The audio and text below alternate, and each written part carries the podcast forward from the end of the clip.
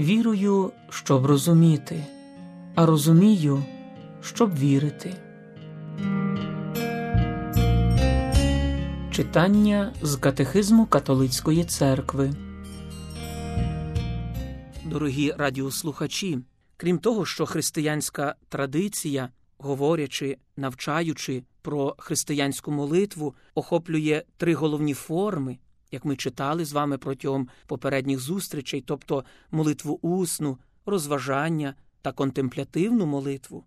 Попередньої зустрічі ми з вами читали про те, що молитва це боротьба. Молитва з однієї сторони це дар благодаті і рішуча відповідь з нашого боку, але молитва це завжди зусилля. Ми з вами читали про те, що у боротьбі молитов нам доводиться опиратися помилковим концепціям молитви у нас самих та інших. Адже дехто бачить у молитві простий психологічний процес, інші намагання концентрації, аби дійти до розумової порожнечі, ще інші зводять її до ритуальних звичок та слів. Щоб подолати всі ці перешкоди, треба боротися за покору, довір'я і витривалість. Що ж таке покірна пильність серця і які труднощі стосовно молитви?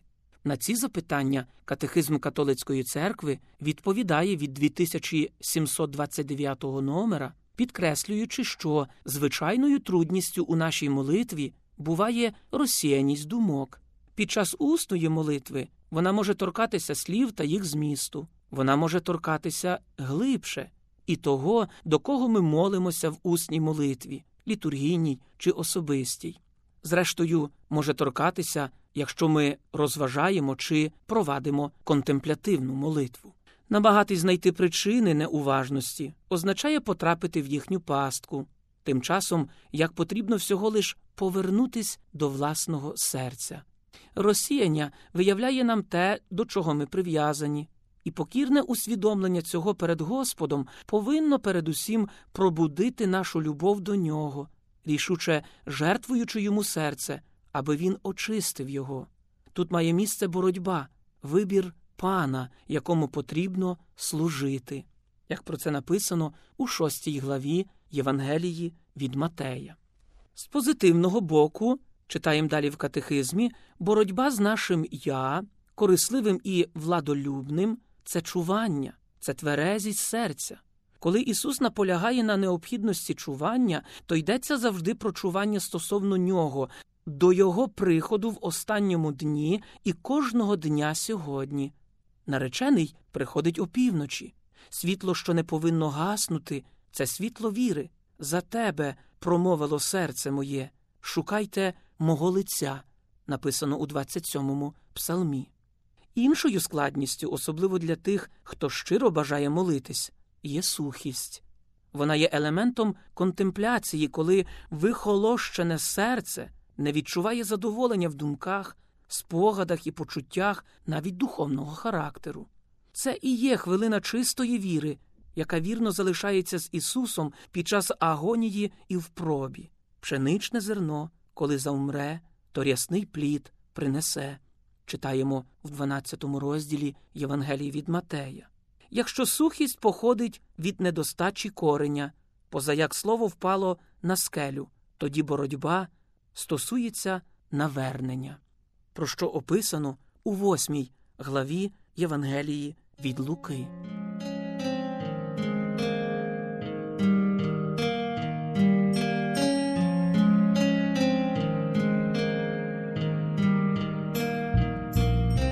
Якою ж повинна бути покірна пильність серця перед обличчям спокус у молитві?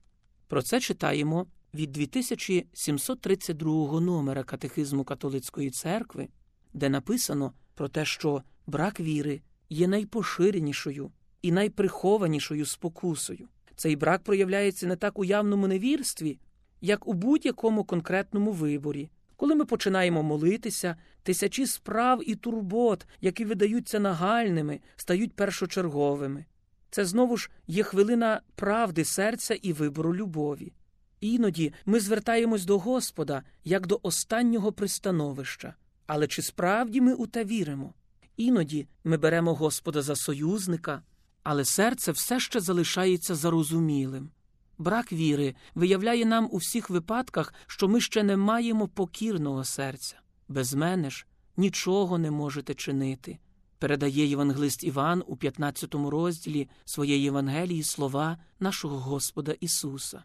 Іншою спокусою, читаємо далі в катехизмі, який зарозумілість відчиняє двері, це нудьга. Духовні отці вважають, що це є певна форма депресії, викликана послабленням аскези і послабленням пильності, недбайливості серця. Бо дух бадьорий, але тіло немічне, написано у 26 розділі Євангелії від Матея. З чим більшої висоти падаємо, тим більше ранимося. Болюча знеохота є зворотним боком зарозумілості. Покірна людина не дивується зі свого горя, воно веде її до більшої довіри, до твердої витривалості. Тому йдеться про синівську довіру. Але про це ми з вами почитаємо наступного разу. Хто справний хай прийде і п'є, повір Христові,